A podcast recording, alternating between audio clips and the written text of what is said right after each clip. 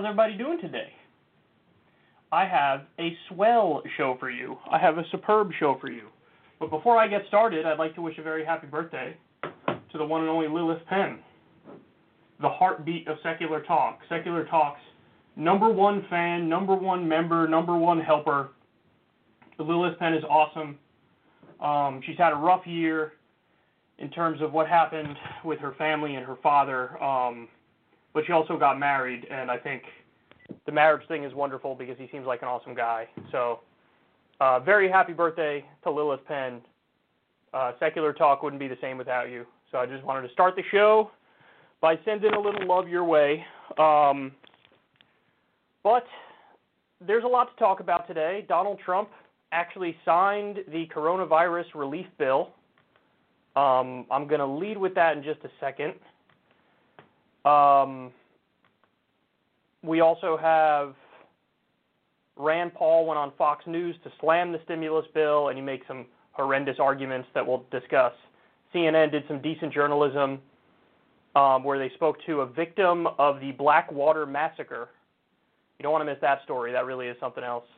And then uh, later on in the show, Joe Biden gave us another epic Joe Biden moment where he basically says, Hey, Republicans, I love you, and hey, progressives, I hate you. So um, it's going to be a long four years if I don't say so myself. it's going to be a long four years. So let me go ahead and pull up the update. Um, I'm trying to pull up an article from The Hill real quick before we get started. By the way, if you hear a bunch of noise in the background today, I don't know why, but in the fucking dead middle of winter, they're doing some sort of like tree removal nearby. Very strange. And they started at like 8 o'clock in the morning today. In between Christmas and New Year's, in the dead of winter, tree removal at 8 a.m. So I feel like there's a. I can't go a day without some weirdness happening. And by the way, I don't know if I've teased this yet. Oh, I did tease this on air. I'm sorry. Um, we got a surprise coming. A surprise that uh, I cannot give out any of the details yet, but I've been teasing it on Twitter a little bit. Um, it's it's exciting. Can't tell you about it, but it's exciting. But you'll know soon. In fact, I might even be able to give you. I think I can. I think I could give you the date. January 1st, 2021. January 1st, 2021. Prepare yourselves. Pucker your buttholes it's going downski. All right, uh, I'm sorry. I can't even find the article, so I'm just going to wing it on uh, the update. Here we go. After I button my fucking thing. I have the hands of an orangutan because I don't even know how to button a fucking button on my wrist. In theory, this should be very easy, but this is not working out. Okay, anyway, here we go. So I have an update for everybody on uh, the stimulus bill, the stimulus negotiations. Donald Trump came out recently and threatened a veto. He basically said he would veto it. He said, listen, I don't like the pork that's in this bill. I don't like how we're sending money to Cambodia and all these other places. I want to get rid of the pork in the bill, and I also want to increase the payments from $600 to $2,000 per American, $4,000 per couple. Um, so basically, make these revisions and get it back to my desk. That's what happened. That's what Trump said. In fact, he did like a speech about it and tweeted the speech. So, fast forward three days, four days, and Nancy Pelosi for put up an amendment, or I don't even know if technically the right word is an amendment because she tried to do it through unanimous consent, making that $600 payment $2,000. And the way it works with unanimous consent is you need everybody to be down with it. And so, of course, you had a bunch of Republicans who were like, no, I don't want people to get $2,000. I object. And the fact that they object means the whole thing was killed. So, what was going to happen is today, Monday, as I talk to you guys right now, there was going to be an actual bill proposed on the House floor, which would make that $600 $2,000. Now, the unanimous consent thing, I mean, it could have been a red herring Nancy Pelosi probably knew it wasn't going to pass, so she wanted to do it that way so she could say, see, the Republicans are the problem, And she's not wrong. The Republicans are the problem. The House Republicans definitely are the problem. If they didn't object, then we would have gotten $2,000. Um, but she always could have proposed it in a new bill, and then you don't need unanimous consent, and then it's going to pass. And so that's what was going to happen today. Is it still going to happen? I don't know. I hope it does. But after the 2000 attempt through unanimous consent failed in the House, Trump sat on it, sat on it, sat on it, and then unemployment insurance expired. And then after that, he acted and said, "Oh yeah, no, totally, I'm going to sign this bill. This bill is wonderful. This bill is awesome." So he went from saying, giving a speech saying, "I'm going to veto this thing, and you need to make these changes," to saying, "Oh, did I say I'm going to veto these things and you need to make these changes? How about no? How about um, I'm going to sign it exactly as it is?" And of course, he tried to save face by arguing like, "Well, you know, I've gotten word from the Senate and I've gotten word from the House that they're going to take up some of the things that I talked about. So." Uh, one of the things that they're going to take up is the $2,000 payments. I'm very much looking forward to that. Now that's very unlikely to pass. Like it might get through the House because the House is overwhelmingly Democratic, but um, it ain't going to get through the Senate. And Mitch McConnell, I don't even know if Mitch McConnell will let it up for a vote. I highly doubt he'll let it up for a vote, but if he does let it up for a vote, I don't think he's going to go anywhere. Um, so basically, Trump was bluffing the entire time, and his bluff was called when they didn't act immediately and they didn't get something through immediately that would have been 2000 and um, now we're right back at square one. So some people are just happy that this relief bill is getting signed because we needed some relief, of course. On the one hand, I totally agree with that. If we didn't get relief to people ASAP, I mean, we're up shit's creek without a paddle, no doubt about it.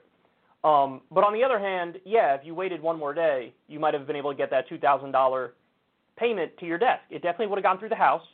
Um, again, the Senate's another question, so maybe it's 50-50 as to whether or not anything would have happened there. If the original bill wasn't signed and the $2,000 payments got to the Senate, and then if Trump declared all-out war on Mitch McConnell, you never know what could have happened. But ultimately, Trump's cuck nature won out, just like I was telling you from the beginning. He could have argued from day one for the $2,000 payments. Instead, he sat on the sidelines and let Mnuchin take the lead and Mitch McConnell take the lead in negotiations with Democrats and then at the very last minute, he interjects himself and says, now I want $2,000." Well, where were you four weeks ago, five weeks ago? Where were you on that? You were nowhere to be found.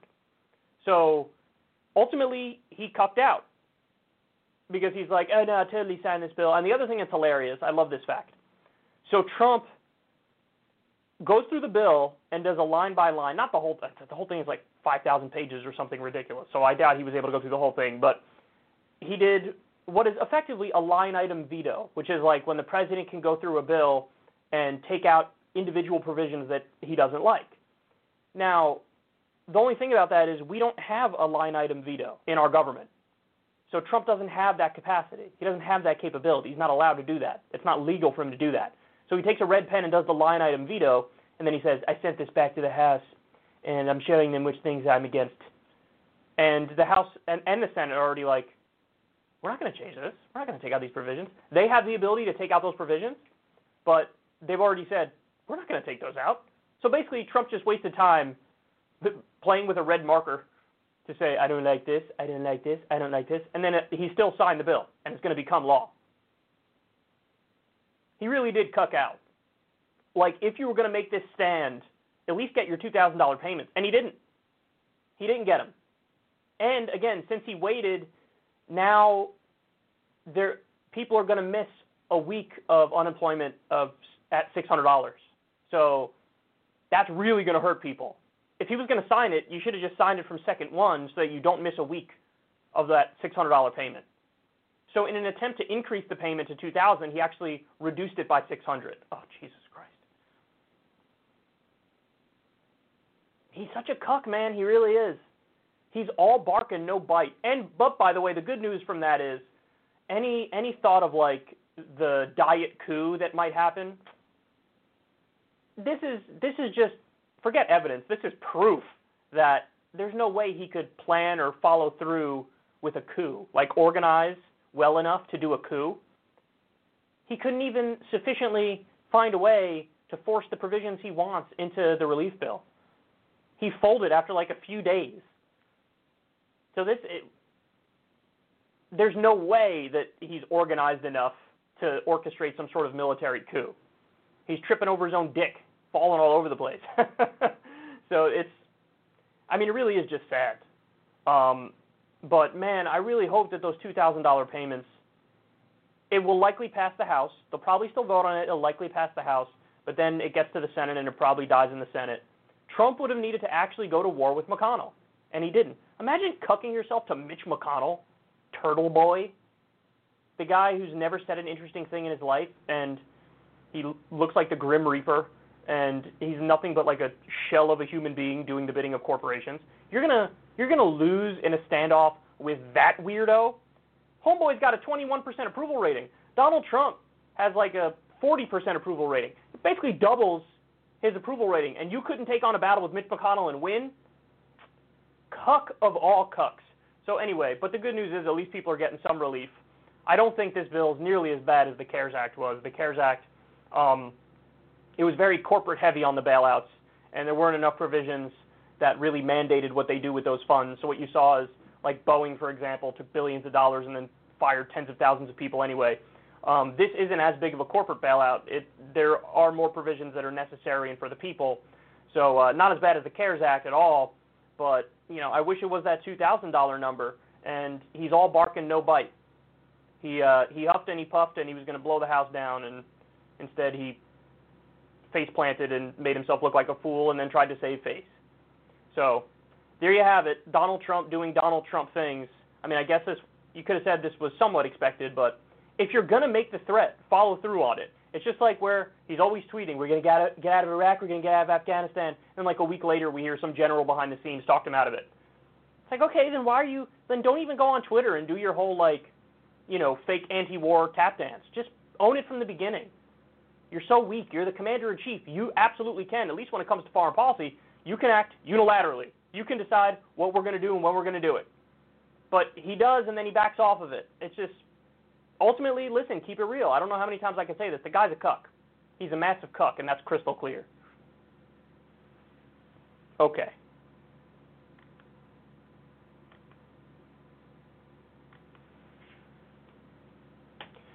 All right, now we're going to move on to one of the biggest ghouls. This guy is, is an economic ghoul, if I don't say so myself.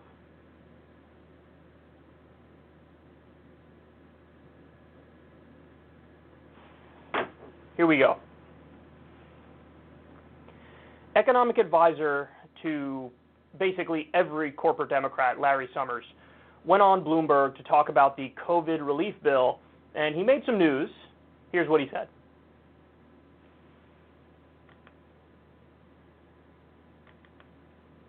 I don't think the $2,000 checks uh, make much sense. The real issue is going to be sustaining this expansion you think about it, the 908 stimulus bill probably would pay out 200 to 250 billion dollars a month for the next three months. The level of compensation is running about 30 billion dollars a month below what we would have expected it would. GDP is running about 70 billion dollars a month below what we would have expected it would. So in a way that's quite unprecedented we have stimulus already much more than filling out the hole. And given that lots of the hole is from the fact not that people don't want to spend, but that they can't spend because they can't take a flight or they can't go to a restaurant, I don't necessarily think that the priority should be on promoting consumer spending beyond where we are now. So I'm not even sure that I'm so enthusiastic about the $600 checks. And I think taking them to $2,000 would actually be a pretty serious mistake that would risk a temporary overheat.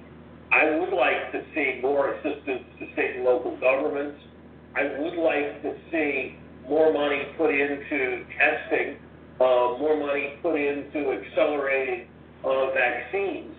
But gosh, David, I think it would be a real mistake to be going to uh, $2,000.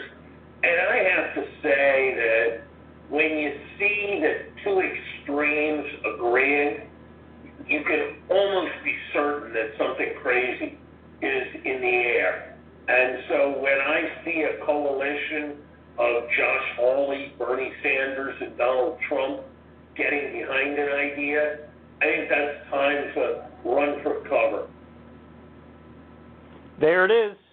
There's that argument again. Attack the messenger. I don't like Donald Trump and I don't like Bernie Sanders, so if they agree on something, it must be wrong. yes. yes. I mean, this guy is like a, a caricature of an out of touch elitist. Doesn't matter if Genghis Khan came up with the idea. If it's a good idea, it's a good idea. You know, Trump and Bernie both talk about how we should end wars. Does that mean we should stay in these wars forever? Don't answer that, Larry Summers, because you'll probably say yes. But I mean, these people are ridiculous. In, in that, he's he's giving you a peek inside that Washington D.C. conventional wisdom bubble, where that really is one of the things they think. Bernie Sanders, Donald Trump, Josh Hawley. Hmm, they're not down the line establishment thinkers. Therefore, they must be wrong. I mean, he argues, no, I don't. Two thousand dollars doesn't make sense, and also, I'm not even sure I'm on board with the six hundred. That's what he said. Um, Larry, people have to pay their bills. I don't know if you're aware of this, but we're effectively in a new depression. Have you seen the numbers? 60% of small businesses that closed are now closed permanently. They're now gone. More than half of small businesses. Do you realize how insane that is? Do you realize that, what's the number I read? 28 million people could become homeless? 28 million. 28 million. It's only like, and I don't mean to downplay this or diminish this because it's a lot, but there's like 500,000 now. 28 million we're talking about. 30% of people, and this is going back three, four months, but 30% of people couldn't pay their rent or couldn't pay their mortgage. People are absolutely struggling in a way that they haven't maybe ever. You know, we have these giant swings now in the job market too. The number of people who are unemployed, losing their jobs, or if they're working, it's a gig economy job and they're taking giant pay cuts. I mean, we're in a terrible situation, and this guy, because he's comfortable, is like, I don't know, $2,000 payments, I don't know about that. $600 payments, I don't even know about that. And just to show you the kind of guy that Larry Summers is, this is how wrong he's been throughout his entire career.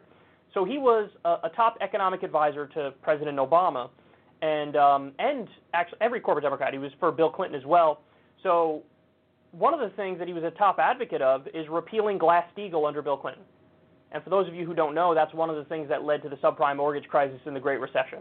Glass-Steagall was a very important um, piece of regulation which set up a wall of separation between commercial banking and investment banking. So it used to be that when you go deposit your money in the bank, they can't use that for very risky casino capitalist bets. He got rid of that wall of separation. And he made it so that, yeah, you could go put your money in, in the local bank, and then they could do crazy derivative bets and, you know, blow it all. And then eventually need the government to step out and step in and bail them out. So, I mean, this guy is a total, total neoliberal deregulator. His ideology has been, you know, proven wrong time and time again in the sense that uh, a lot of the things he advocates for cause material harm. So, big fighter for repealing Glass-Steagall. He also was advising Obama during the Great Recession when there were 5 million homes that were seized by the big banks. So he was an advocate of, hey, let's do the bailout. To the extent we do bailouts, let's do them from the top down. So let's bail out Wall Street, let's bail out corporations. Instead of bailing out homeowners, if you're going to do a bailout, you should have done bottom up and bail out the homeowners. He didn't do that, so 5 million people were kicked out of their homes. He also argued for dumping toxic waste in poor countries.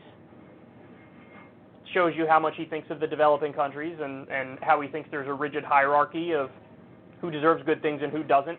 He reduced the size of the Obama stimulus bill to under a trillion dollars. When they were debating the size of the stimulus, he came in and said, We're not going to do over a trillion dollars. And he also convinced Obama to push for tax cuts instead of infrastructure spending. This is Larry Summers. And according to the Wall Street Journal, um, he called Senator Chris Dodd and he asked him to remove caps on executive pay at firms that were receiving stimulus money, including Citigroup. And by the way, he's getting paid by these financial institutions all the time. Like he took quite a bit of money from these big financial institutions, and then when you look at that, He's saying let's do bailouts with no strings attached and don't limit executive pay. So this guy is, I mean, he, he's a caricature of the out of touch elitist who doesn't care about working people and he would casually go out there like he doesn't even think he's saying anything controversial when he's like, no, I don't want two thousand dollar payments, no, I don't want six hundred dollar payments, or he's agnostic on the six hundred dollar payments, or however he he phrased it. But he doesn't even think he's saying anything controversial because he's been so deep in that conventional wisdom bubble, that establishment bubble, that elitist bubble, that he thinks like, what do you mean? Me and everybody around me, we all agree on that. So uh, how could I possibly be wrong? You're wrong because your ideology is not an ideology which creates peace and prosperity for the majority of the American people. I mean, again, out of touch elitist is the best way to describe this guy. And um, it's a joke. It's a joke. And now you see how we have a situation where corporate Democrats can be so bad that it's easy for a fake populist like Trump to exploit that rift. Because the American people know guys like Larry Summers aren't looking out for you. To be fair, the American people don't even really know who Larry Summers is. Most don't. Um, but with these kinds of decisions being made, it causes material harm. And then when it causes material harm, you open up the door for a fake populist like Trump to come in, and you know, Trump can pretend like he's for the working man and woman, and then he gets support. And again, you have guys like Larry Summers, Bill Clinton, Barack Obama to thank for the rise of Trump and Trumpism. That's not to say that there wasn't also like a racial element to it and there wasn't a culture war element to it. Of course there was, for sure. But there was also an economic element to it and you open the door for somebody on the right to be a fake populist and make people think, oh, maybe that guy's for me, because I know that the elitist corporate Democrats aren't for me. So there you have it. There you have it. This guy is giving advice when he's been wrong about virtually every major decision he's ever been involved with.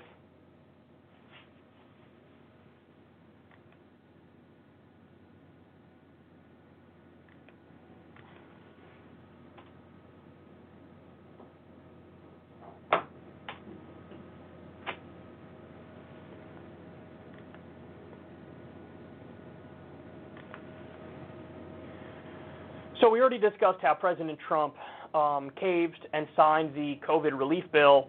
Now I want to go ahead and show you what they were saying on CNN before Trump signed this bill, because I think this is a really important story in terms of, you know, the power and the scope of the media and how they can shape the discourse in this country.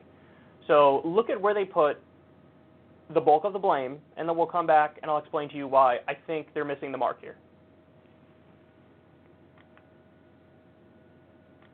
Uh, let's get an update now on the fate of the COVID-19 relief bill, the threat of a government shutdown, and the hand-wringing up on Capitol Hill. Our congressional correspondent, Phil Mattingly, is tracking all of this for us. Uh, Phil, the president's demand to increase stimulus checks is putting members of his own party in a, a real bind. Uh, what's the latest?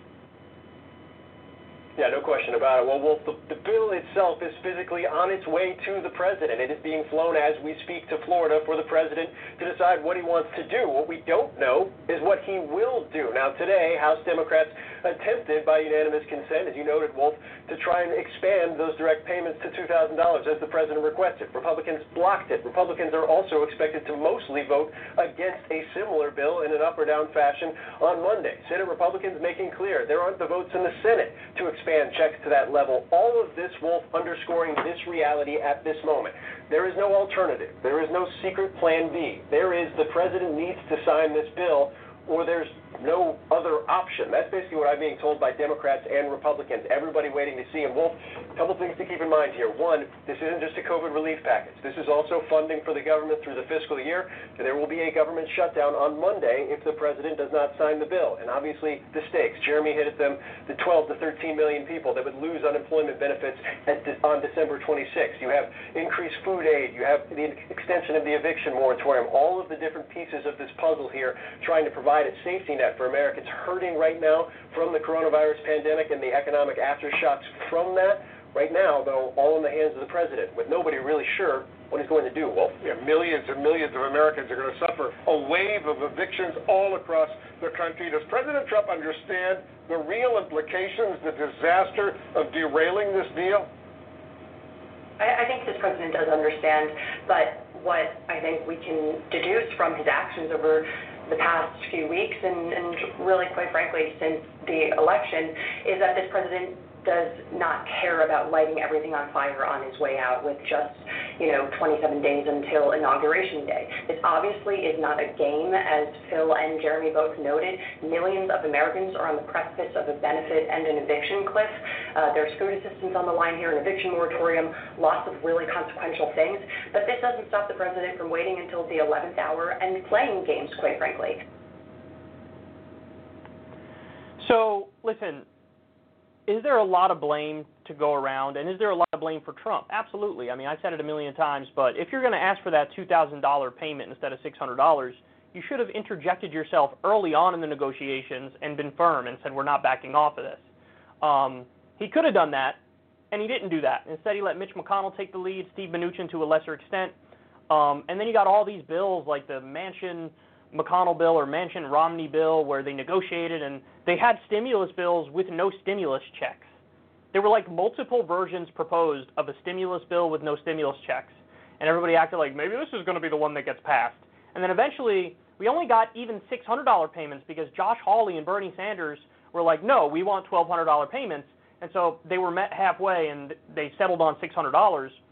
So for Trump to come in at the last minute after everything's negotiated and say $2,000 and get rid of the pork, um, I agree with $2,000 and getting rid of the pork, by the way, but you should have you should have said something earlier on. You should have been involved earlier on, and he wasn't.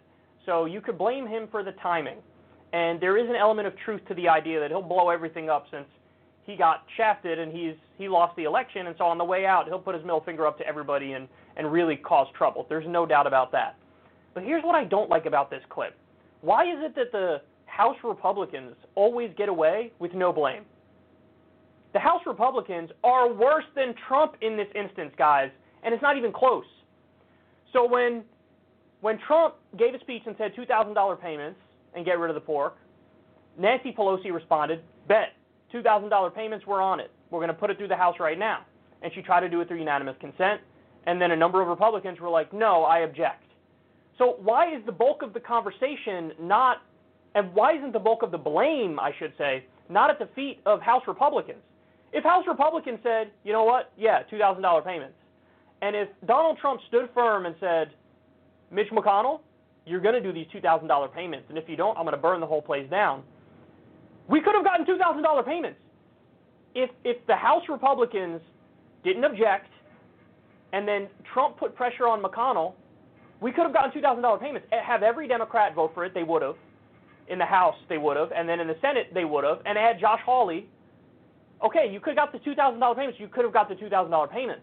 But instead of blaming House Republicans for blocking the $2,000 payments, they don't even really discuss the House Republicans.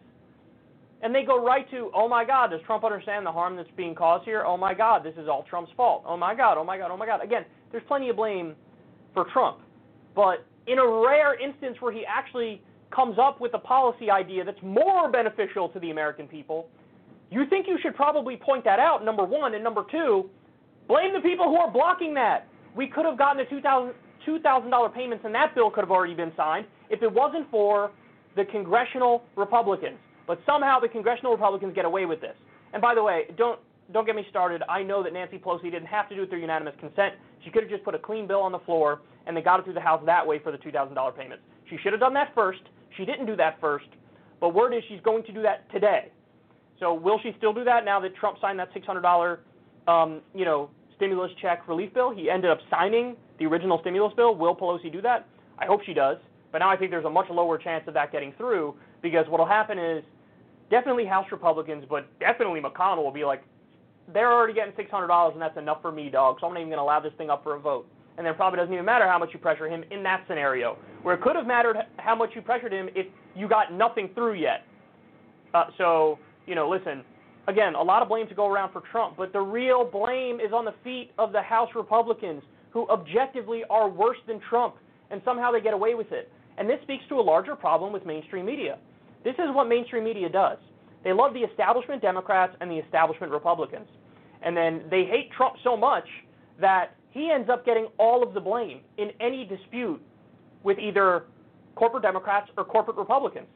Now, by the way, I'm not saying Trump is anti-corporate because he ultimately he is deeply pro-establishment. He just pretends to be anti-establishment. But every now and then, when he trips over a policy that's a good policy, there is no reflecting and there is no objective media calling balls and strikes. The media immediately pounces and says Trump bad, Trump bad, Trump bad, no matter what the details, no matter what the specifics.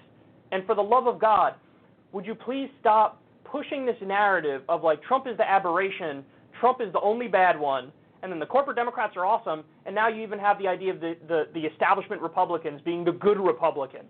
And that might have a lot to do with what happened in this election, too, by the way. That, okay, so Biden beat Trump, but Republicans did really well down ballot. Maybe one of the reasons for that is that the media and the Democrats didn't tie the other Republicans to Trump and gave the other Republicans a pass. It's only Trump who gets the nonstop hatred of the media. It's not the House Republicans. And the House Republicans deserve it, and the corporate Democrats deserve it. So, anyway, it's really annoying that somehow the, the House Republicans are getting off with none, none of the blame here when they're the biggest problem. They're definitely worse than Trump because they're not for that $2,000 payment. Trump, even though he came in too late, even though there's a million problems with how he did it, he's correct on the $2,000 payments, and that really wasn't expounded upon. And the, somehow the House Republicans get a free pass when they're the biggest ghouls in this whole process.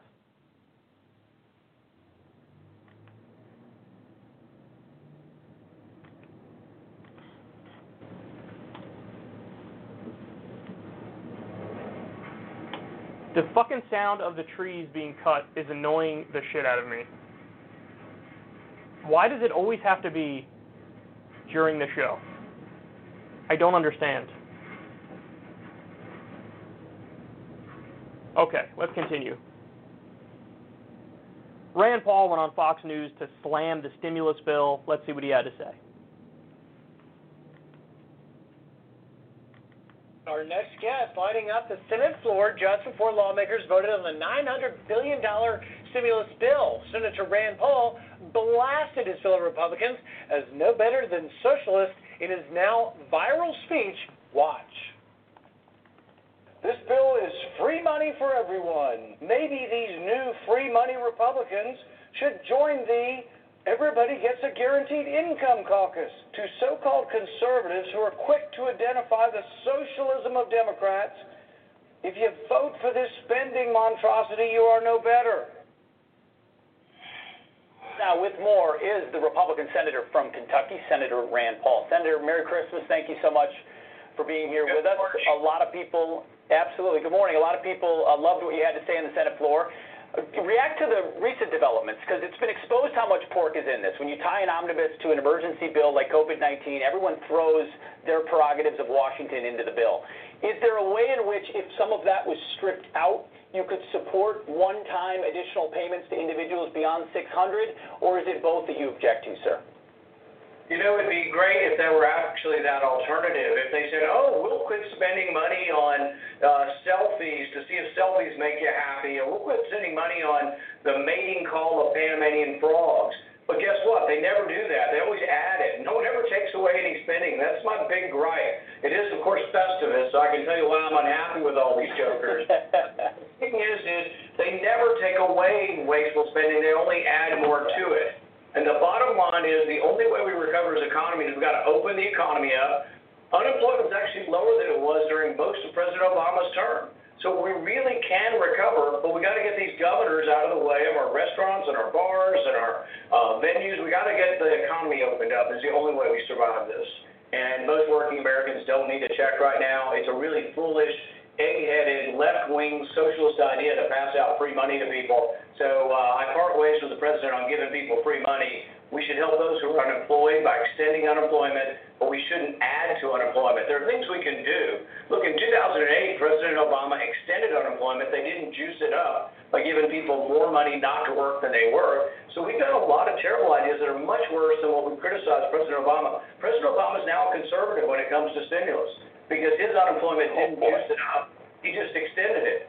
We didn't give cash payments back then, but the, the cash payments is a ridiculous, terrible, foolish, no good idea because you're just printing out money to give to people. there's a lot to say about this. See, Rand's problem, and honestly, this is a deeply unserious position and silly position, but his problem is that he conflates all kinds of government spending. See, to Rand, big government is bad, full stop. And so if you talk about building a bridge in Ohio versus blowing up a bridge in Kandahar, to him, he's hey, it's the same. It costs money. Government spending is not a good thing. So I'm not in favor of either one of those things. And this is what people who are libertarian or libertarian leaning, this is part and parcel of their ideology. They think big government is bad, full stop. Um, and so when you come up with a solution that involves the government, they're against it in principle. And I respect it a lot more if they admit that it's it's it's an argument from principle. So in other words, it's not about you know empirical evidence or reality or what works or doesn't work. It's about no, I just believe this as a matter of principle. If you admit that, okay, then I disagree with you, but we got no beef because at least you're honest about it. But what Rand tries to do is also pretend like you know the evidence matches his ideology and his worldview, as if you know government spending is like objectively bad. He says, you know, he rails against quote free money for everyone, and understand, guys, there are some libertarians, probably in the minority here, to be fair, but like Milton Friedman was interestingly for a version of universal basic income. Now, in the libertarian conception, they want to replace the social safety net replace the welfare state and only do the UBI. So that's why it's something that some of them support, because at least you're reducing the size of the bureaucracy. Um, but what I would say to Rand is, why don't you just look at this like it's a tax cut? If somebody net pays more than $600 in taxes, and then the government cuts them a $600 check, why are you so stuck on the fact that we're calling it a subsidy or we're calling it a stimulus check when you could just as easily say, hey, view it like a tax cut. And it's so funny because if he if that argument were to click with him, he would immediately flip on it. He'd be like, "Oh yeah, I love tax cuts. Tax cuts are good by definition. So there now I'm for it." But if you call it a stimulus check or if you call it a subsidy, and he's like, "Oh no, that's big government. Big government spending is bad, so I'm I'm against it now." Again, it's really really silly. And by the way, I never want to hear a single word about um, and this is one of the talking points he always goes back to. He didn't do it in this clip, but he always does it where he talks about um, adding to the debt and the deficit. We can't afford this. Our children and our children's children can't afford this. Rand voted for the 2017 Republican tax cut bill. 83% of the benefits of that bill went to the top 1%, and it added nearly $2 trillion to the deficit. So he's fine with deficit spending when it's for tax cuts for the wealthy. Okay, he's just not for it when it's for a nominal stimulus check for people during a new Great Depression. Um, and then he argues, this is another standard right wing argument now, we should open up the economy. And my response to him is there's still a pandemic, Rand. It's not like if you fully open up the economy everywhere that all of a sudden the economy is going to bounce back and be roaring and be in great shape. No, until you get the virus under control, of course the the economy is going to lag because not as many people are going to participate in various aspects of the economy until the virus is gone. So that's not a solution. He brings it up as if it's like why don't we just open everything up and then everything will be great? Okay, but then what are you going to do about the virus? Like that needs to be under control for the economy to really bounce back. Um, he also says, "quote Most Amer- most working Americans don't need a check right now." Really, really. I don't know, man. I'd check in with them because guess what? There are plenty of people who still have jobs, but they got their hours cut back, or they got their pay cut, or they're working a gig economy job and business has plummeted. Plenty of people with jobs who are really, really, really struggling right now. In fact, most of the people I know who I've talked to about this say, "Yeah, I got a, I got a pay cut." So, no, most Americans who are working, I would argue, probably do need a check. By the way, who doesn't? Right? Like maybe the top five percent of of the country is like, okay, I'm fine, but 95% are like, Jesus Christ, I need all the help I can get. I mean, we've seen the numbers. The numbers are absolutely devastating and they're scary. 60% of small businesses that closed are permanently closed. 28 million people on the brink of foreclosure. 30% of the population couldn't pay rent, and that was as of four, three, four, five months ago, something like that. We're in trouble, man. We're absolutely in trouble. But he says most working Americans don't need a check. And I like his final point. Obama's a conservative when it comes to stimulus. Hey, you finally got it. We've been saying that for a long time. Not just when it comes to stimulus, when it comes to this whole ideology. I've called Barack Obama the most successful Republican president of all time in U.S. history. You could say Lincoln actually was a little bit better, but one of the most successful Republican presidents of all time. Why do I say that? Just look at his ideology. Look at what he pushed for. Look at what he signed into law. This isn't rocket science, ladies and gentlemen. Barack Obama signed, what was it, like over a dozen tax cuts? So if you're a Republican, you should like this. He made like 90% of the Bush tax cuts permanent, and that was for people, you know, who are middle class and below. That's what Barack Obama did. Barack Obama signed Romney Care. Obamacare is Romney Care, and Romney Care is from the Heritage Foundation, and Newt Gingrich used to support it, and Chuck Grassley used to support it. It was a Republican health care bill. Signed a Republican health care bill, repeatedly signed tax cuts into law. You know, this is a guy who was relatively hawkish, something that many Republicans, like Rand Paul, wouldn't, to be fair. He's more libertarian, and they tend to be more anti-interventionist. Um, uh, there were a few years where he reduced the deficit massively, even during a recession. These guys supposedly love reducing the deficit. They say they do. So I could go point for point, policy for policy, and show you how, in many ways, Barack Obama was a, a very successful moderate Republican president. So he finally gets it. He said Obama is a conservative when it comes to stimulus. Yeah, yeah, I think that's that's fair to say. Um, but it's it's interesting too because at first, if you watch this entire interview, you only saw a little piece of it there. You saw some from the beginning and some from the end. But if you watch the entire interview, he starts out acting like he's against the the wasteful pork spending and acts like that's the problem with this relief bill. And then by the end, he's asked flat out if he supports any direct payments to people. And he's basically like, no, I don't support that either. So notice the Weasley move he did there. He knows that the direct checks are very popular. 88% was the last poll I saw. 88% of the American people want more direct checks. He knows that that part is really popular. So he positions himself as just against the pork spending. And then by the end, when he's asked flat out, he's like, yeah, I don't really support those either. Free, uh, you know, free money for everybody, that's a terrible idea. Something, something socialism. So it's very Weasley. Because there was also another part of the interview where he tried to align himself with Trump, but Trump was for the $2,000 checks, and you're against those too. So he's trying to lead with the thing that's more palatable, but then ultimately he ends up saying what he's really for, which is I don't. He doesn't want any sort of stimulus bill at all. Period. That's who Rand Paul is. That's what you know, libertarian-leaning economics will get you. It's honestly the last thing you want to do when you hit an economic downturn. The last thing you want is austerity. You do not want austerity. That's only going to exacerbate the problem, and that's exactly what Rand Paul is in favor of because you know his devotion to what he views as the free market is absolute. It's like a, a religious belief. It's like a fundamentalist belief. He's he's a free market fundamentalist in many ways. So, not the guy you want in charge when there's an economic downturn. That's for damn sure.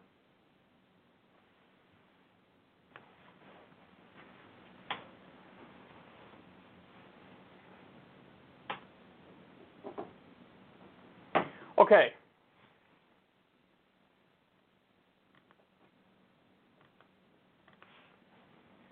So Fox News mocked the idea of Joe Biden as a centrist.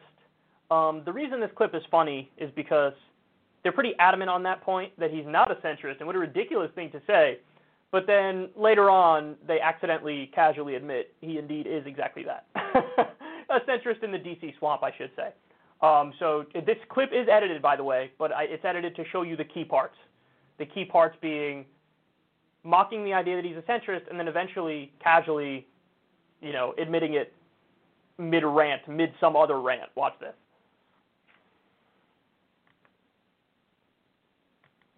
In an interview with the New York Times, Biden said, quote, his decades-long brand of centrist deal-making would empower him to move beyond the bitter partisanship of the past four years and advance his agenda. And as president, Mr. Biden will need to build bridges to Democrats as well as to Republicans. I'm here to react is Fox News contributor, media opinion columnist for The Hill, Joe Concha. Joe, welcome.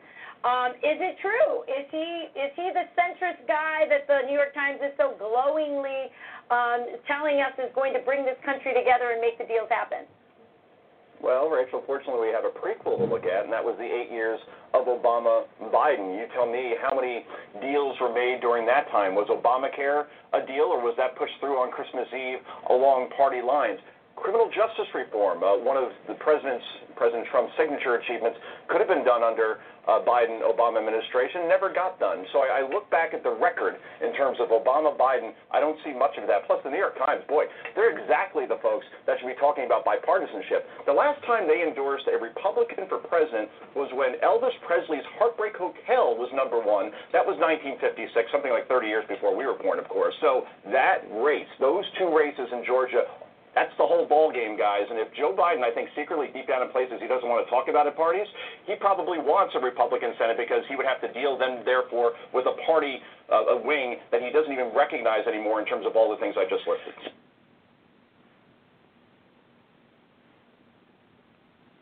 You just admitted that Joe Biden probably secretly wants a Republican Senate.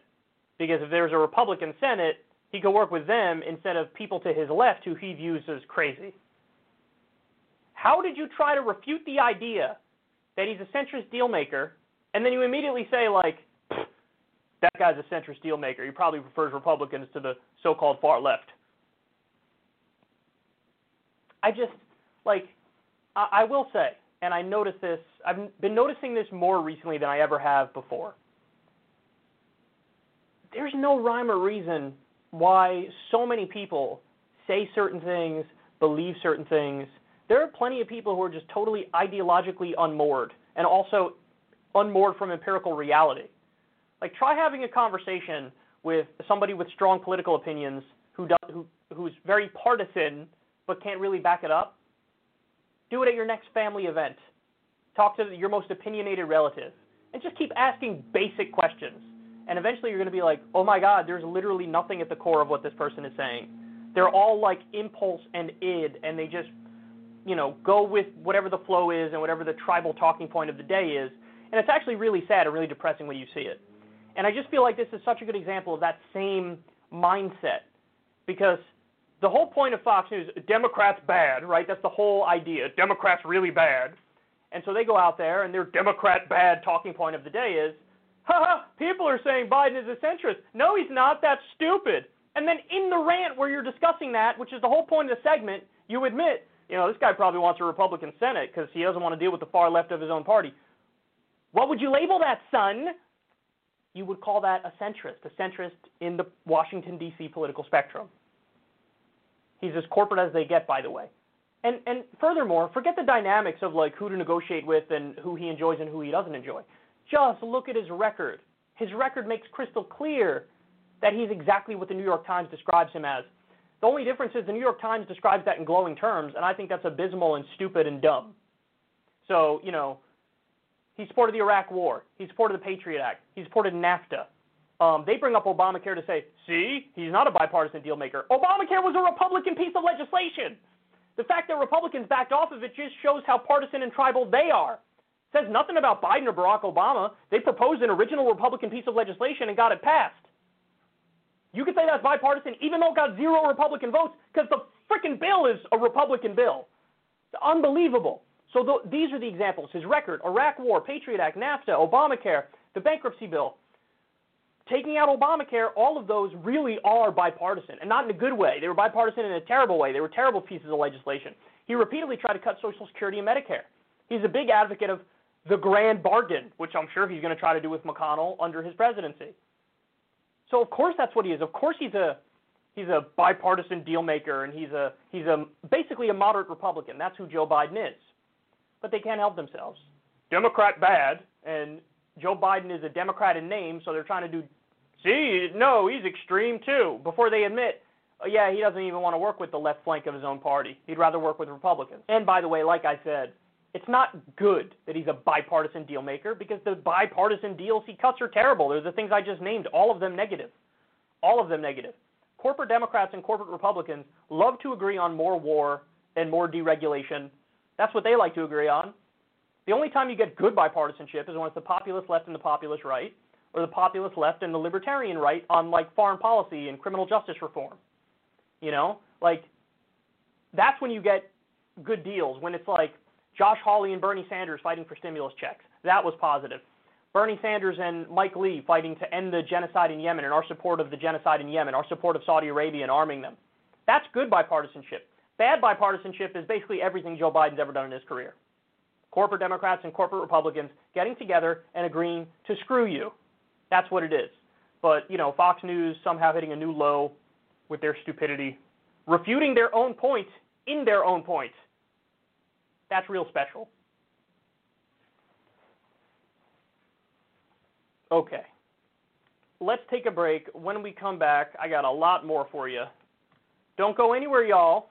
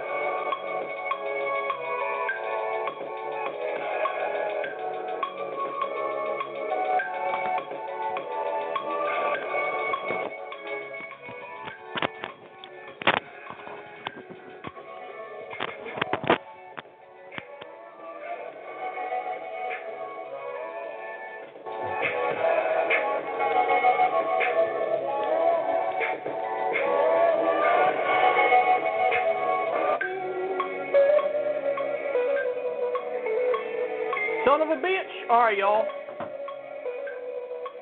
We are still here. We are still here. And uh, so we just did the Joe Biden segment where Fox News accidentally admitted he's a centrist.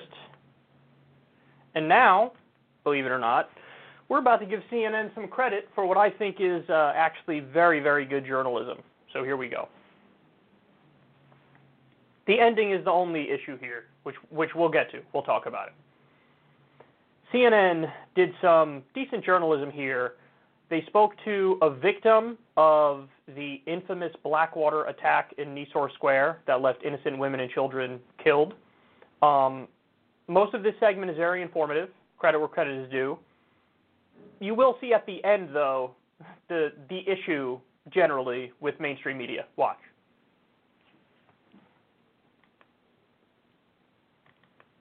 Some of the most controversial pardons from President Trump went to four former Blackwater security contractors who were serving time for killing 17 Iraqi civilians in 2007.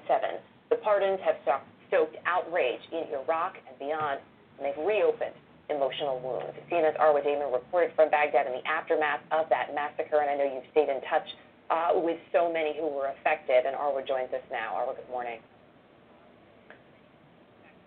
Good morning, Erica. I mean, people who we're talking to, survivors, they are just absolutely shocked, stunned by this decision by President Trump.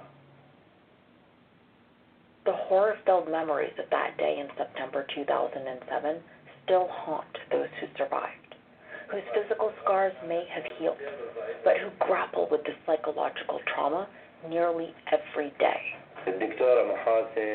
I remember seeing a woman and her son. Their car was in front. It was on fire.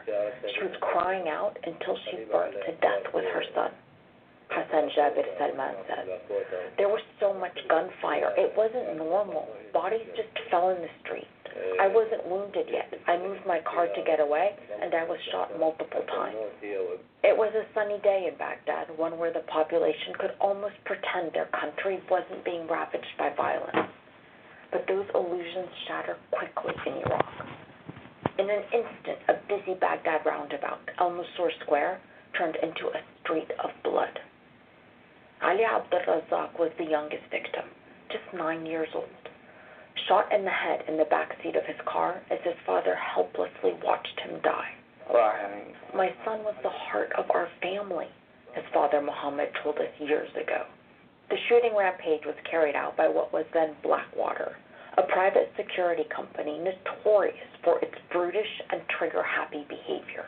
Blackwater claimed its personnel were under attack, though numerous eyewitness accounts said that was not true. From his hospital bed at the time, Salman had described how Blackwater operatives opened fire indiscriminately at civilians. No one fired at Blackwater. They were not attacked by gunmen. They were not targeted, he said. Salman traveled to the U.S. to testify almost seven years after the massacre. In the end, one of the Blackwater operatives was sentenced to life in prison. Three others sentenced from 12 to 15 years. Salman, a lawyer himself, felt as if there was a semblance of justice. It renewed his faith in American ideals. Not anymore. President Trump, the first recent U.S. president to pardon convicted killers, let the murderers, the men who destroyed his life, walk free.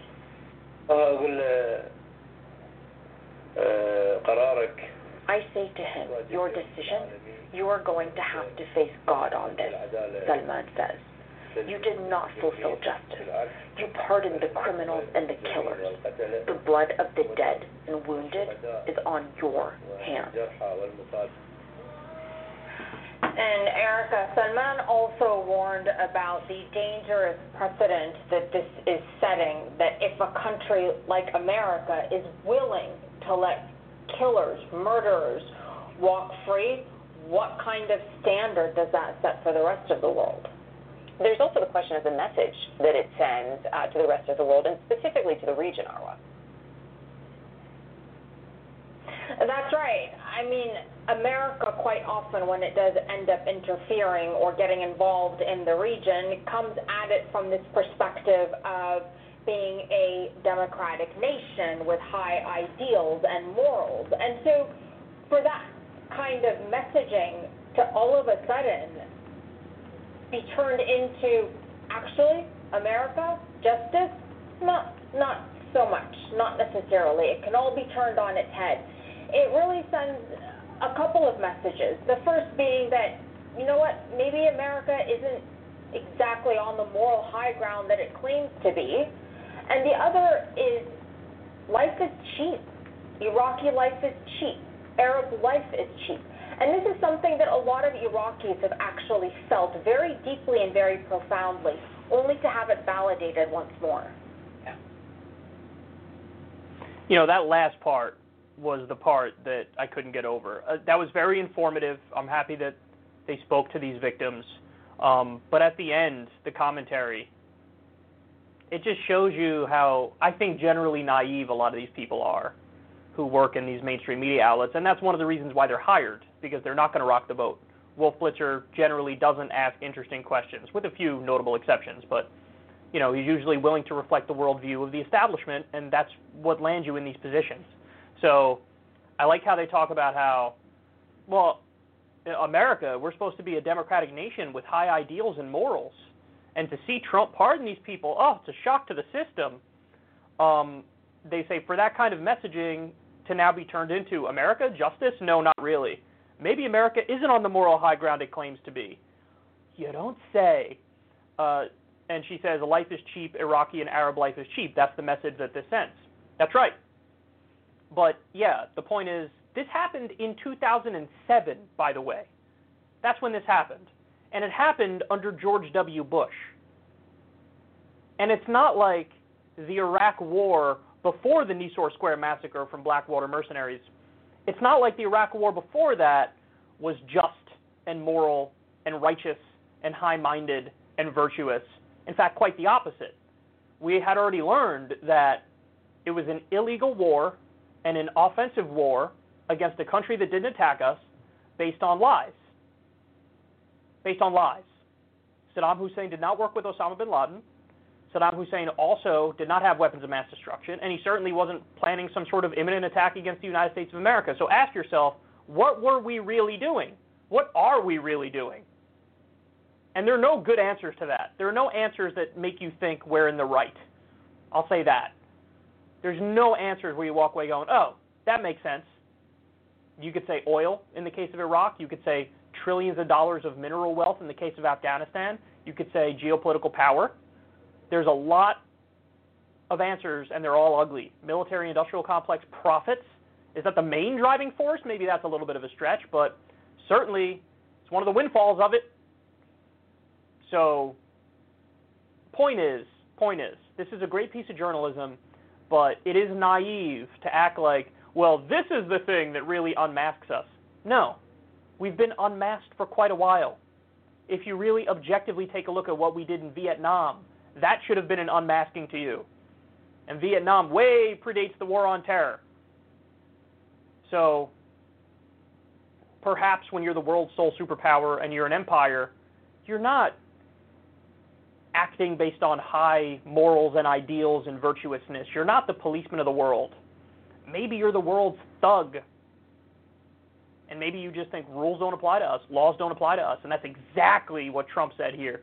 Trump just crystallizes it. Trump just takes the mask off of the empire and stops the tap dancing bullshit where previous presidents pretend we're so virtuous and so moral, and that's why we do what we do. Or we're not at all virtuous, we're not at all moral, and we got this clown buffoon running us who's proudly pro imperialist, and he says stuff like, we should have just taken the oil. We should have just taken the oil. I don't know why we didn't take the oil. I think that we should basically just take the oil.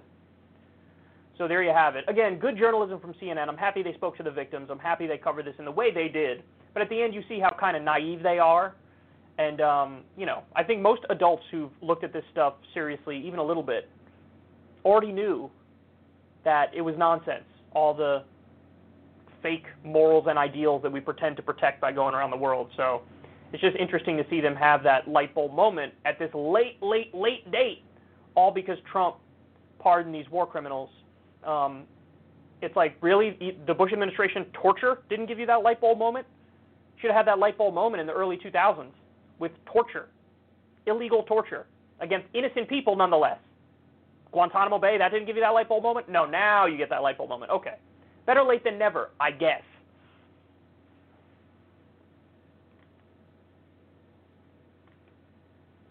Okay. Next. Jamal Bowman and Cori Bush. Incoming Congresspeople Jamal Bowman and Cori Bush were asked if they're going to support Nancy Pelosi for Speaker of the House. This is interesting. Look at what they had to say. And real quick, before I let you both go, uh, something looking ahead at that you're both going to have to vote on, which is uh, the Speaker of the House, Congresswoman-elect Bush. Will you vote for Nancy Pelosi as Speaker? what I'm going to do is make sure that the voices of the people of St. Louis are heard and that we have what we need. And so uh, you'll find out then. That's not a yeah, I'm working with my community. I'm, I'm working with my community. Okay. And Congressman-elect Bowman, will you vote for Nancy Pelosi as Speaker? So you will find out when my vote is tallied, uh, and again, organizing with our community to figure out what's best. My favorite part is the CNN host Dana Bash saying, "That's not a yes. It's not a yes." Bow, bend your knee. I like these answers. I do. Now, I do think people are reading too much into it, though. Like, I, I feel like people are reading into this that they're going to do hashtag force the vote. Um, that's not my takeaway. My takeaway is there's a few things it could be, but number one, that there are backroom negotiations going on, which I'm sure there are, but, you know, my contention has always been those don't work nearly as well as when you use the bully pulpit. And as we already saw, AOC was snubbed for a committee seat that she thought she was a lock to get. So, you know, those backroom negotiations didn't work out too well in that scenario, now did it? Um, so, thing number one this tells me is maybe there are backroom negotiations happening, and if there are backroom negotiations happening, you do want the left flank to not just commit to this up front. So Pelosi knows, like, hey, you got to do stuff for us. Um, it's also possible that, you know, Cori Bush and Jamal Bowman just like all the Justice Democrats, they've probably been hearing all the public pressure, guys. They've probably been hearing everybody really being aggressive about the fact that we need material improvement. We need Medicare for all. We need to fight. And if they've been on social media, they've seen that public pressure, and this would be a logical, reasonable, rational response to dealing with that public pressure. The public pressure is, hey, leverage your vote then they say something like this, it's a hint that, yeah, we're going to leverage our vote for something. Again, is it necessarily going to be a, a floor vote on Medicare for all? No, but for something. And then the other possibility is they say this because they want a better option to emerge.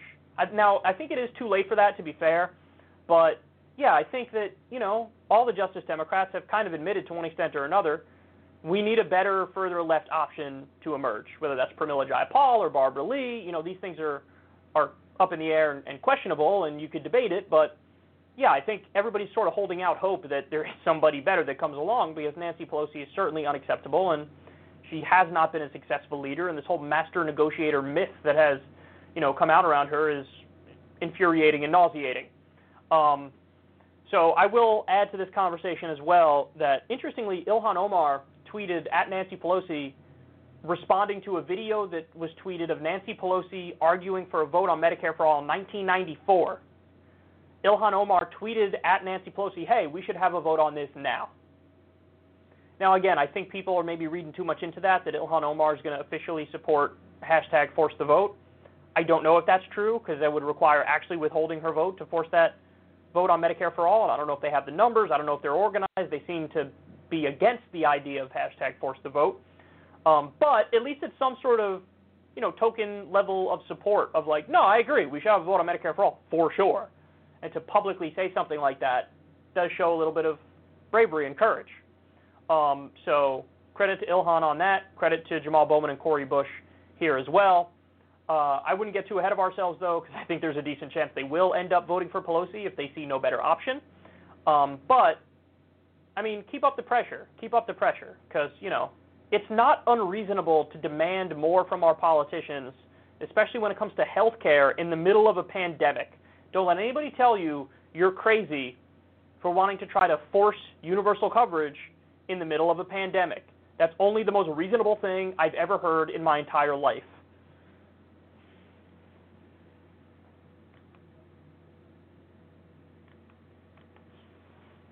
Okay. Now we're going to go to Representative Kinzinger.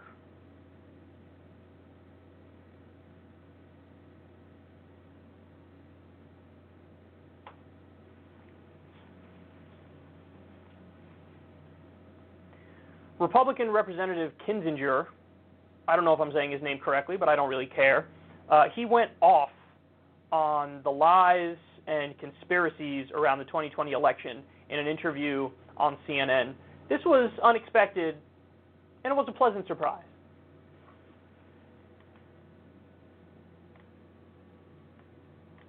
I'm going to look ahead to January 6th. Uh, when the Electoral College results will be before a joint session of Congress. President Trump uh, and Vice President Pence met with uh, some Republicans uh, at the White House this week.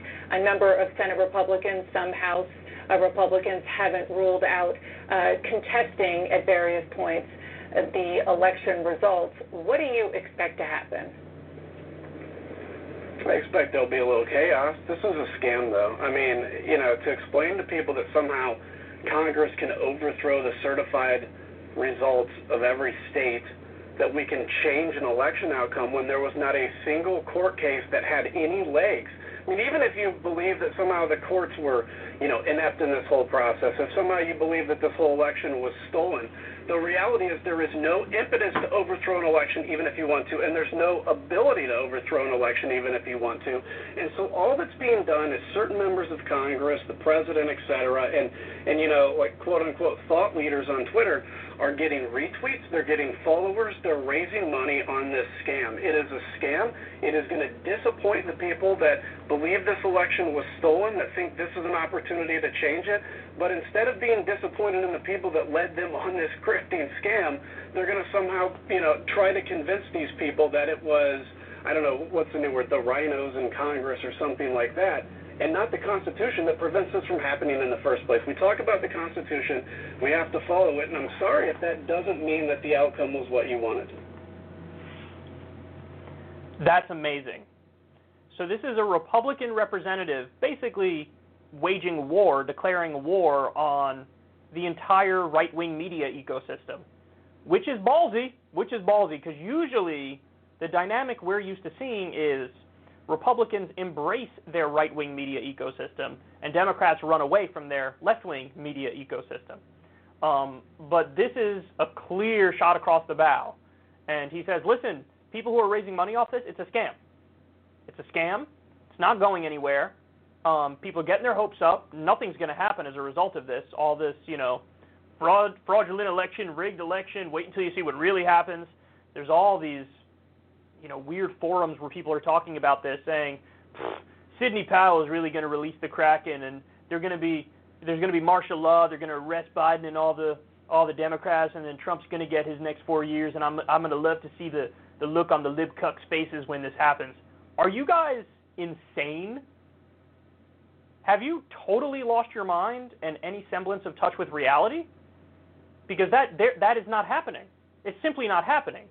And when you have Republican representatives who usually are in lockstep with their base, and they're like, hey, pump your brakes, dog. You know this is something different and this is something new. Now, by the way, Trump is saying, I think Trump is going to probably announce that he's running in 2024 soon. He says there's a, a big event happening in January. Who knows what that maniac is doing, but we know he cannot let this go. This sting of rejection he cannot accept he's pushing forward regardless, even though his approval rating is, even dropping more and more now because he's being so stubborn and so ridiculous in the face of loss. As Geraldo Rivera said, he's like an entitled frat boy. Um, but this is interesting to see. And you are going to have a war within the Republican ranks. I'm going to I'm going to discuss more of that in a little bit, but he very clearly, this Republican representative called it a scam, quote, a scam. People are raising money off this scam. And that's exactly what it is. Even Trump and his inner circle, they were sending out these mass emails talking about, oh, donate to the fund to fight to overturn this fraudulent election. And when you read the fine print, most of that money was going to pay off their campaign debt. You had to give like thousands in order for any amount of money to go towards the actual lawsuits, of which, by the way, they lost like 50 of them, and they only won like one. So it is a scam. It is a scam. They're fundraising and just paying off the campaign debts as they're pretending like the fundraising still gives them a chance of winning the election. Trump is still pretending like there's a chance of him winning, even though the Electoral College already certified the results. I mean, it's really out of this world. But now you have even Republican representatives are like, enough, enough, enough. This isn't going anywhere. People are getting their hopes up. This is ridiculous. People raising money off this. They're scam artists.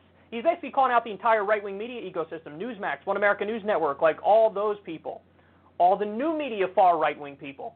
This is a Republican representative saying, "Stop being idiots.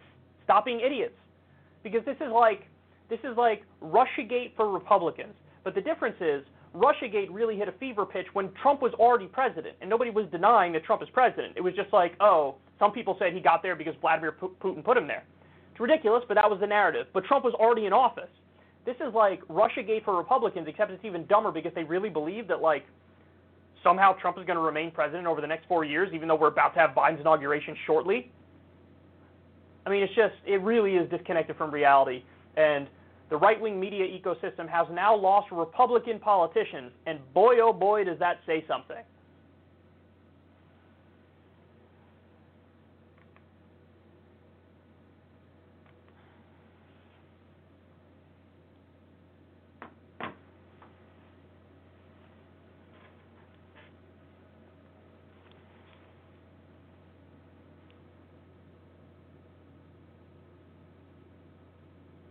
Okay, next.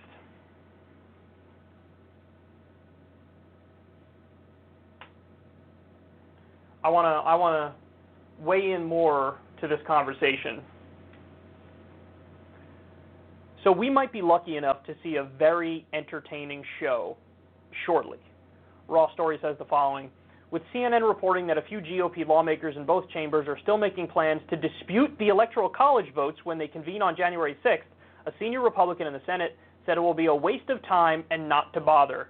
According to the report, some House members are making plans to disrupt the proceedings, which in most years is just a formality, with Donald Trump egging them on by insisting the election was stolen from him. According to the report, according to the CNN report, House members need a senator to voice their objections that would force the Senate GOP conference to take a politically toxic vote on whether they're siding with Trump or not. The hope currently lies with Senator Tommy Tuberville, a Republican of Alabama, who has admitted he is open to the idea of lending the president a helping hand.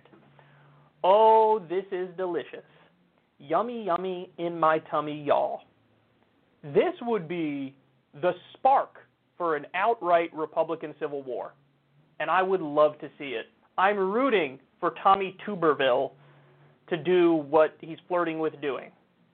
Because what happened? So, by the way, this is mostly a formality you know, Congress and the Senate certifying the Electoral College results, it's a it's a formality. It's not real. Like Biden is going to be president. The Electoral College already certified it, but this is just you know a tradition that happens. So whether or not they really do it is irrelevant. Biden's president. He's going to become president. But Republicans are now pretending like this is substantive. The Republicans in the media and the far right are now pretending like, well, this this is our last stand. This is our last hope to get Trump to stay in office.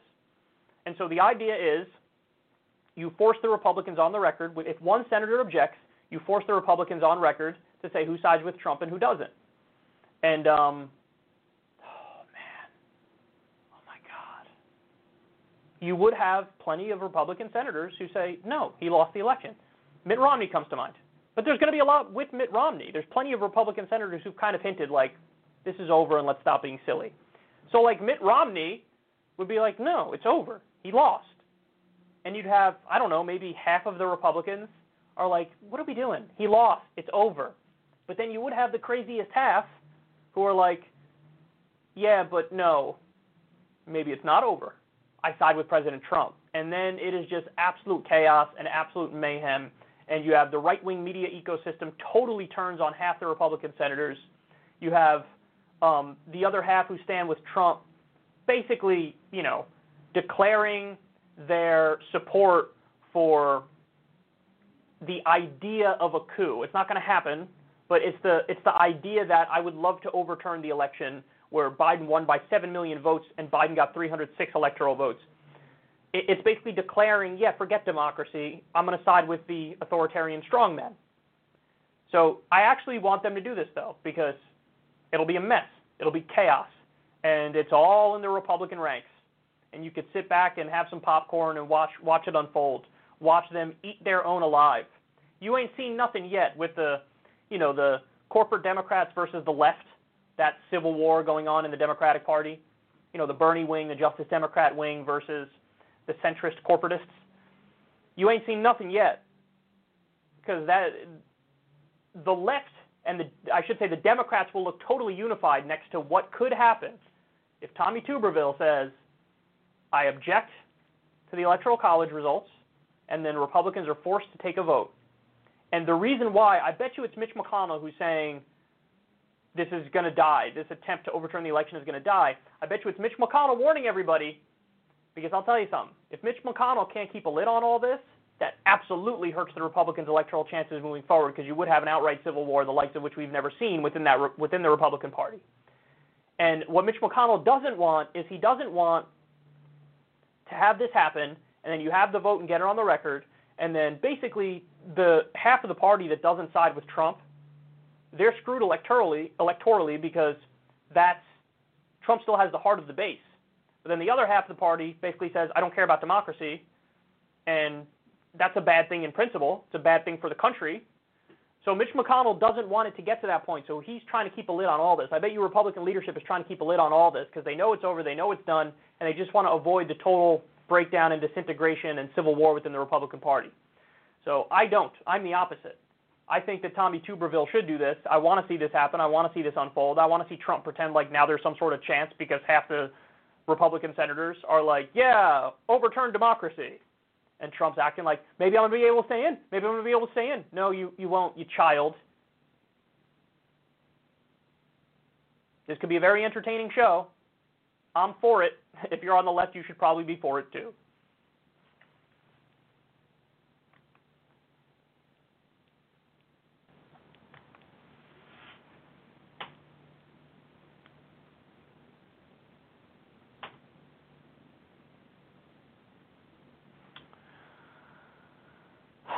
All right, Ted Cruz.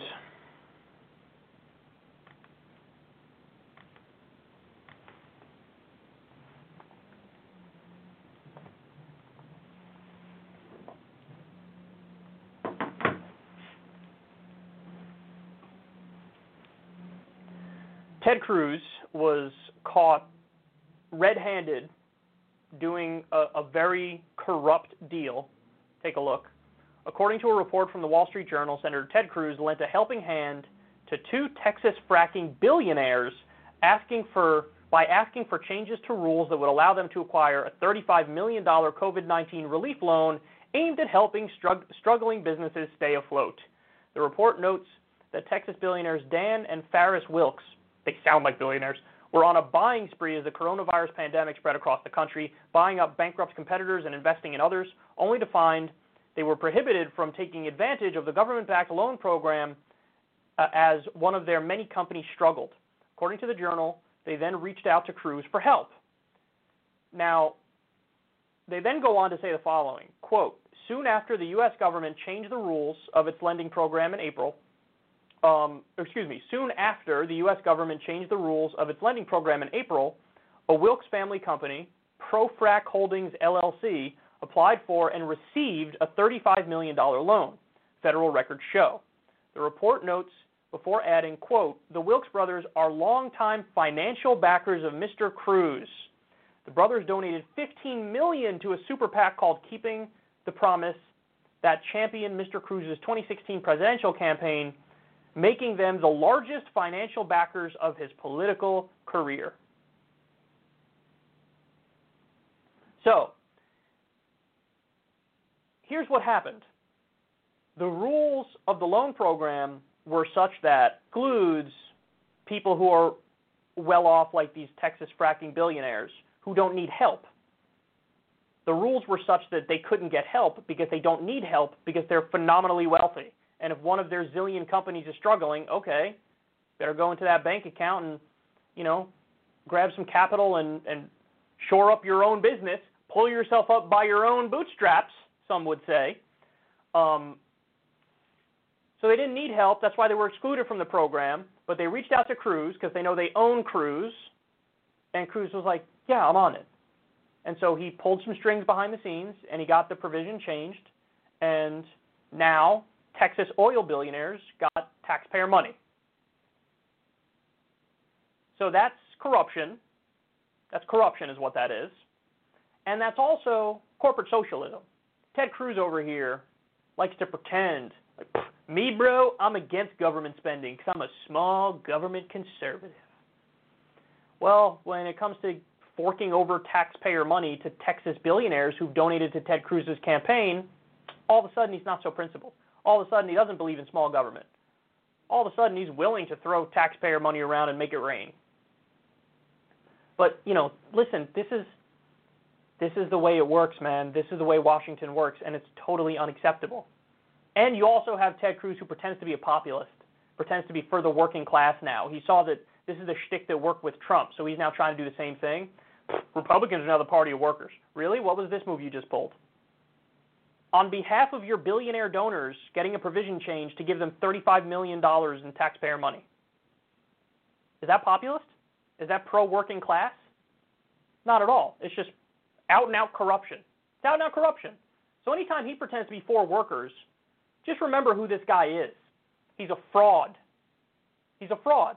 This is a guy, I should note, who's made the argument that we should have unlimited money in politics. Unlimited. Unlimited. Why? Because he says that's freedom of speech. It's freedom of speech for some Texas oil billionaires, Texas fracking billionaires, to give to give um, Cruz $15 million to a super a super PAC for him.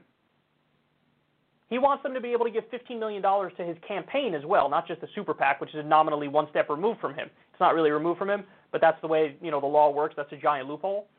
But he wants unlimited money. He wants it so that if they want to give him $200 million, he could take it. And he says, if you're against this, you're against freedom of speech. That's the argument he makes because he's a weasel. He's an absolute weasel. One of the most corrupt senators in the country, one of the most corrupt politicians in the country, as he pretends to be holier than thou, pretends to be a deep believer in small government and the free marketplace. He's corrupt, and this flies in the face of that conservative ideology. Remember this. He's a careerist, slimy, weasel climber. And he wants to get in as good as he can with all these donors because he wants to run for president again and he wants to make sure he has enough money to be competitive.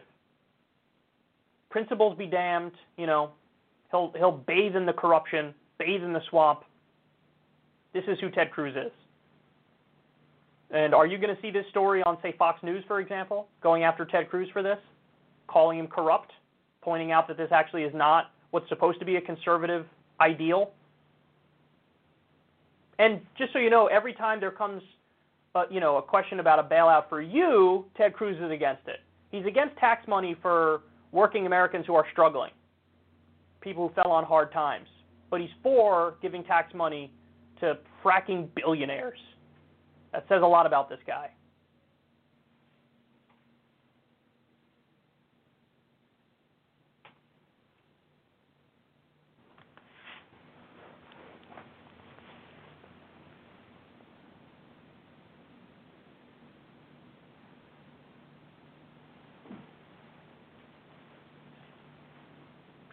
Joe Biden gave us another epic Joe Biden moment.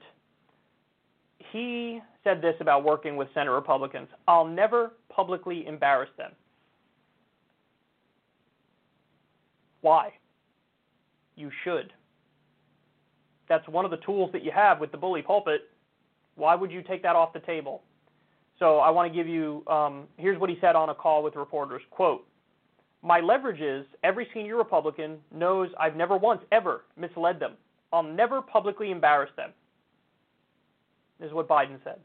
I'm going to be able to get stuff done on the environment, you all are not going to believe. I couldn't have gotten it done six years ago. You couldn't have gotten it done six years ago, but you're going to get it done now. What makes you think that you're going to be able to do that? What makes you think that? And he said previously, he thinks when Trump's out, the fever will break and Republicans will realize, I've been so unreasonable. I can't wait to work with Democrats now. He really believes this. He really believes this. As Ryan Grim said, he's been in office since like 1712, and he's still a mark. He is. He absolutely is. Um, asked this week if he's up to the fight with Republicans and members of his own party, Biden said this, quote, I respectfully suggest that I beat the hell out of everyone else, talking about the Democratic primary. I think I know what I'm doing, and I've been pretty damn good at being able to deal with the punchers. I know how to block a straight left and do a right hook. I understand it. So note the difference there. Note the difference. When talking about Republicans, he says, Every senior Republican knows I never once ever misled them. I'll never publicly embarrass them. That's when he's talking about Republicans. When he's talking about the Democratic primary and working with the left, quote, I respectfully suggest I beat the hell out of every out of everyone else in the primary. So the left, I beat the hell out of everybody else. So know your role and fall in line. The right, I'll never publicly embarrass you. Look at the mindset. Look at the mindset. Dismissive of the left, looking down on the left. I beat the hell out of the people who represent you, like Bernie, okay? So. By the way, you needed help to do that, didn't you? You needed Barack Obama to make some phone calls. You needed Amy Klobuchar to drop out. You needed Pete Buttigieg to drop out at the last minute. They endorsed you, and you needed Elizabeth Warren to stay in to siphon more votes from Bernie. That's what you needed. You needed the perfect storm in order to defeat Bernie Sanders. Now you brag, I beat the hell out of everybody else. So if you're on the left, fall in line, know your role. I'm your leader. If you're on the right, I'll never publicly embarrass you. This is so indicative of the corporate Democrat mindset. The corporate Democrat mindset is move further right and further right and further right and call yourself a bipartisan genius and a deal maker. To the point where now he's just a, an old school Republican. He's a moderate Republican voted for the Iraq War, the Patriot Act, the bankruptcy bill, crime bill, NAFTA, the list goes on and on. He's a Republican. But he thinks like somehow, you know, the left needs to listen to me and fall in line. Whereas the right, I'll never publicly embarrass you. I'm on your side. We know, Joe. We know. That's the problem. And you still have people on the left who don't want to play hardball, who don't want to force their hand, who don't want to get aggressive, who don't want to use the bully pulpit who don't want to leverage their social media followings and organize. It's a shame. It absolutely is a shame because he ain't going to do anything of what we want unless we force him to do it. He'll be over there cutting deals with Mitch McConnell about cutting Social Security and Medicare and patting himself on the back like he's some sort of hero for taking money away from grandma. This is infuriating. This is absolutely infuriating.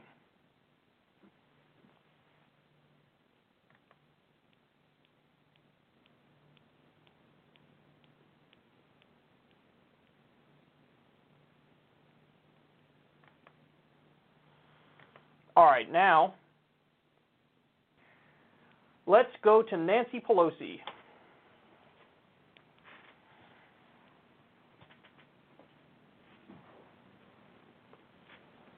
Nancy Pelosi argued for a floor vote on single payer Medicare for all in 1994.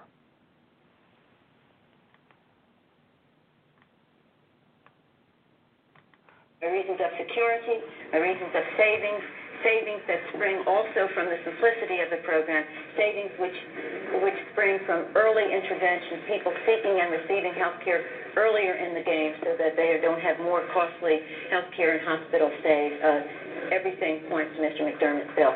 It is interesting to see how under scrutiny, when people really take the look at these bills, how brilliantly uh, the single payer plan uh, stands out. And I think it's a tribute to Mr. McDermott's uh, endurance that he has kept this issue alive. Others did not think it was so, shall we say, inevitable. In any event, uh, I hope that uh, the committee, I join my colleagues in requesting from the committee the opportunity for this bill to be considered as a substitute under the rule.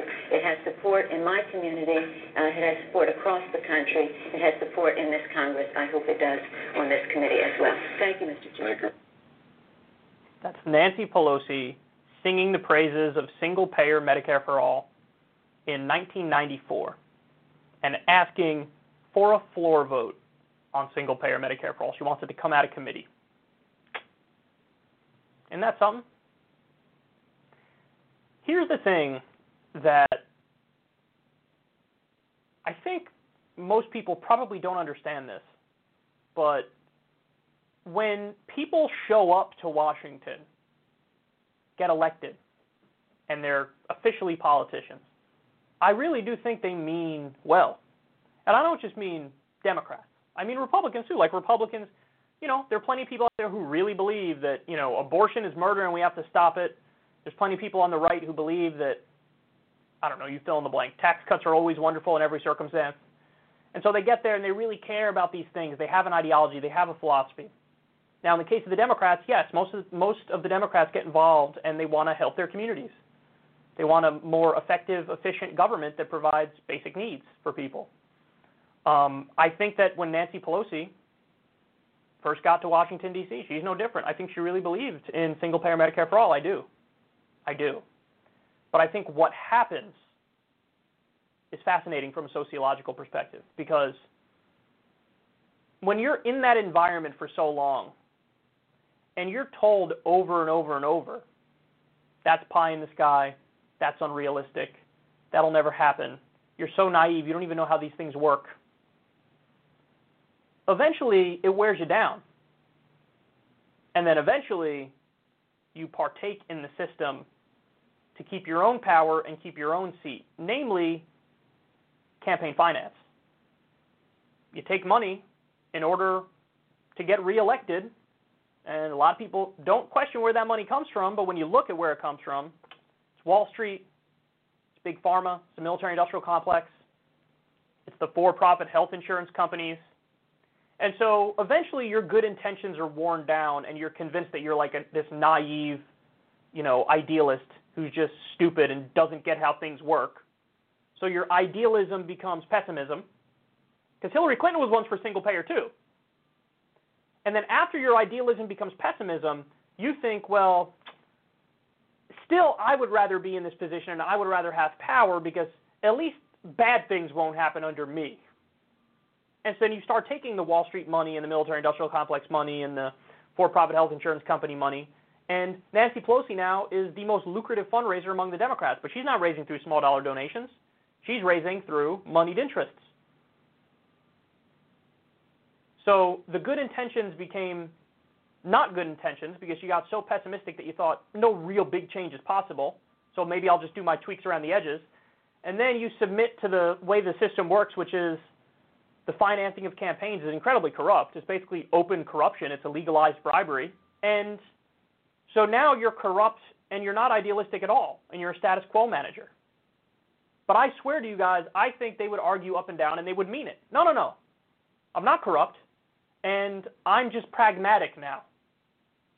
Okay, yeah, I'm not idealistic. Granted, I'm not for single payer Medicare for all, but I'm idealist. Uh, I'm pragmatic instead of idealistic.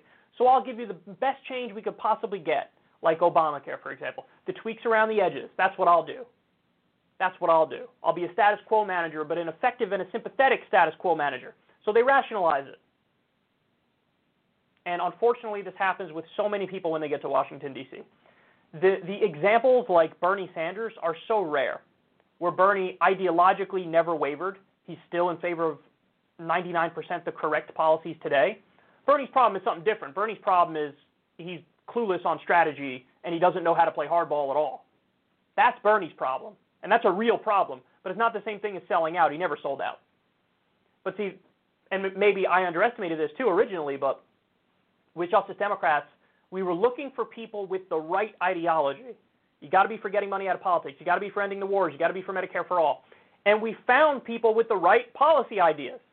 But I underestimated, I think everybody else underestimated, just how much of a leader you have to be in order to really fight these powerful forces that get to work on you from day one, where they make somebody like Nancy Pelosi, who was for single payer, eventually turn against single payer and become incredibly corrupt.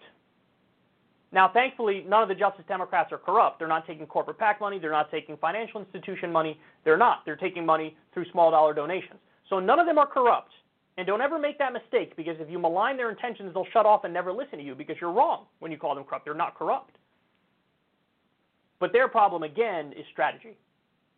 Their problem is they're in favor of the right policies, but that comes to naught if you don't know how to fight and you don't know how to be a leader and you don't know how to reject the nefarious forces that get to work on you from day one. Where, like, I think they really believe, like, no, force the vote is not the, not a good idea because we need to still work more to get more of us in here to then eventually get to the point where we could have the vote on Medicare for all. I think that they really think that they're being strategically intelligent by negotiating behind closed doors instead of applying public pressure to Democratic leadership. I think they think this is the right strategy. And it's not. It's just not. So what you see here is a worst case scenario with Nancy Pelosi in terms of just how much Washington can beat you down. And will it get to the point where some of the Justice Democrats eventually do become fully like Nancy Pelosi? It's possible, but they're certainly not there now. And if you think they're there now, you're wrong because they don't take any big money and they're still for all the right policies. They just don't know how to be leaders and they don't know they don't know how to take control of the situation and control the narrative. And that's a shame, but this is a cautionary tale, man. Nancy Pelosi was absolutely for single payer Medicare for all. And then slowly but surely over time, Washington wore her down, and then she completely submitted and became incredibly corrupt and started raising big money. And now we are where we are, where she's just sort of like the embodiment of the corrupt status quo, which is terrible all around. But we need people who are idealistic, correct on the policies, and are willing to be leaders and are willing to reject all those nefarious forces that get to work on you from day one because they're powerful. And before you know it, slowly but surely, you're losing that edge you had when you were a real outsider. We need people to maintain their outsider status while being insiders in the sense that they're there in Washington, D.C. making policy. Maintain that outsider worldview, maintain that fighting spirit, that leadership spirit, because it does require a very unique, special person to not become what they despise. And that's exactly what happened with Nancy Pelosi. She became what she despised. She was idealistic, she was for single payer.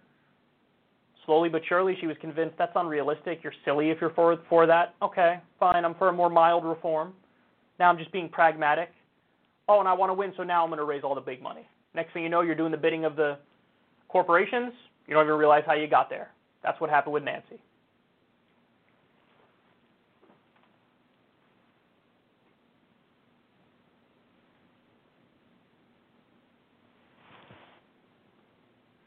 Okay.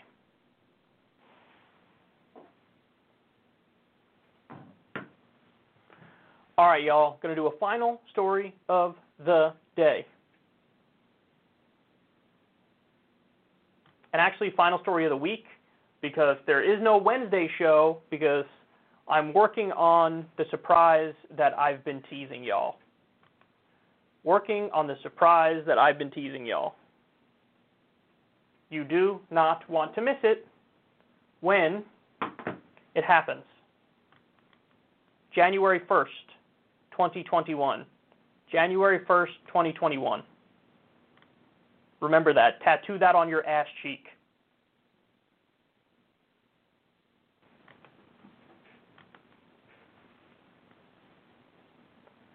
This is a really interesting fact I wanted to share with you. President Trump is one of the rare presidents whose job approval rating has actually dropped after losing an election. 46% in Gallup's last pre election poll to 39% now.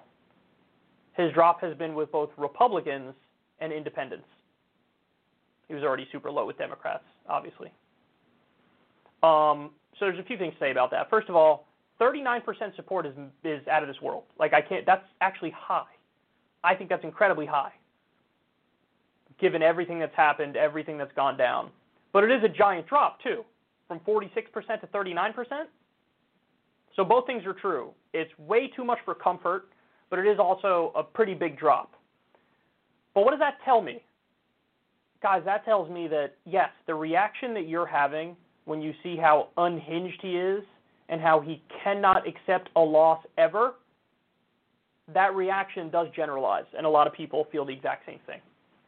And you know, I have anecdotal evidence to back this up in in my personal life. I have a family member who is a big Trump person, and even they I asked them about it recently during Christmas, and even they were like, "I I'm sick of it. Like you need to relax, you need to calm down. Not every single thing is about you. You don't have to interject yourself in every single conversation. Um, give it a rest with the whole I won, I won, I won, fraudulent election, rigged election, fraudulent election, rigged election. It's over. Take the L and go sit outside. Go sit in the corner. This is somebody who is a big Trump supporter.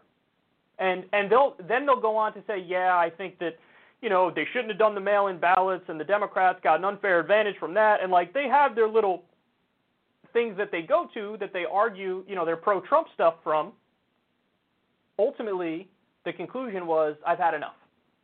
Even with the last minute Trump stepping in and saying, no, $2,000 for the relief bill, not 600 even that sort of got under this person's skin. Because they were like, you could have done it earlier. And I was surprised to hear this person say that. I did not think that this person would say that at all.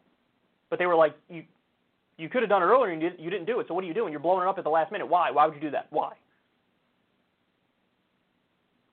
So anyway, anecdotally, I've seen exactly what this poll is reflecting, which is people are tired, man. And I, you know, I pointed this out previously, but I, I backed away from it because Trump really was an aberration in a sense, where usually after you leave, you have to go back into the into the woods in the wilderness, and Trump just didn't do that. But initially, his approval sort of held steady, and I was like, Jesus Christ, how's this guy, you know, violating that rule of nature too? But no, the reality caught up with him. And the fact of the matter is, yeah, just like when Hillary lost and then she was out there immediately after, everybody was like, go away a little bit. Come on, what are you doing? That's how people are now feeling about Trump, which is why there's been a seven point drop in his approval rating. And honestly, I'm curious to see what happens moving forward. Because if he refuses to get out of the spotlight and tries to keep the attention on him relentlessly, nonstop, every every second, even as we have a Biden presidency, I'm curious what will happen. Is it possible this keeps plummeting? Sure, why wouldn't? I could see it going down to 30%, 25%, something like that. Definitely. I mean, he has his hardcore people who will never leave him, but he's basically going to take every borderline person, like my family member, and alienate them. Simply because, like Geraldo Rivera said, he, he's acting like an entitled frat boy. Nobody likes an entitled frat boy, a spoiled brat who can't hold an L. Like, take your L, dog. Just take it. So, anyway, interesting development. And you and I both know he for sure, for sure, is not going to go away quietly. And I think that's pissing more and more people off, and that's totally understandable. Okay, that'll do it for the show, baby. There is no show on Wednesday. I'm working on something that all of you will enjoy. January 1st, 2021. January 1st, 2021. Okay? So no show Wednesday. Love y'all. I'll talk to you soon. Everybody have a good one. Peace.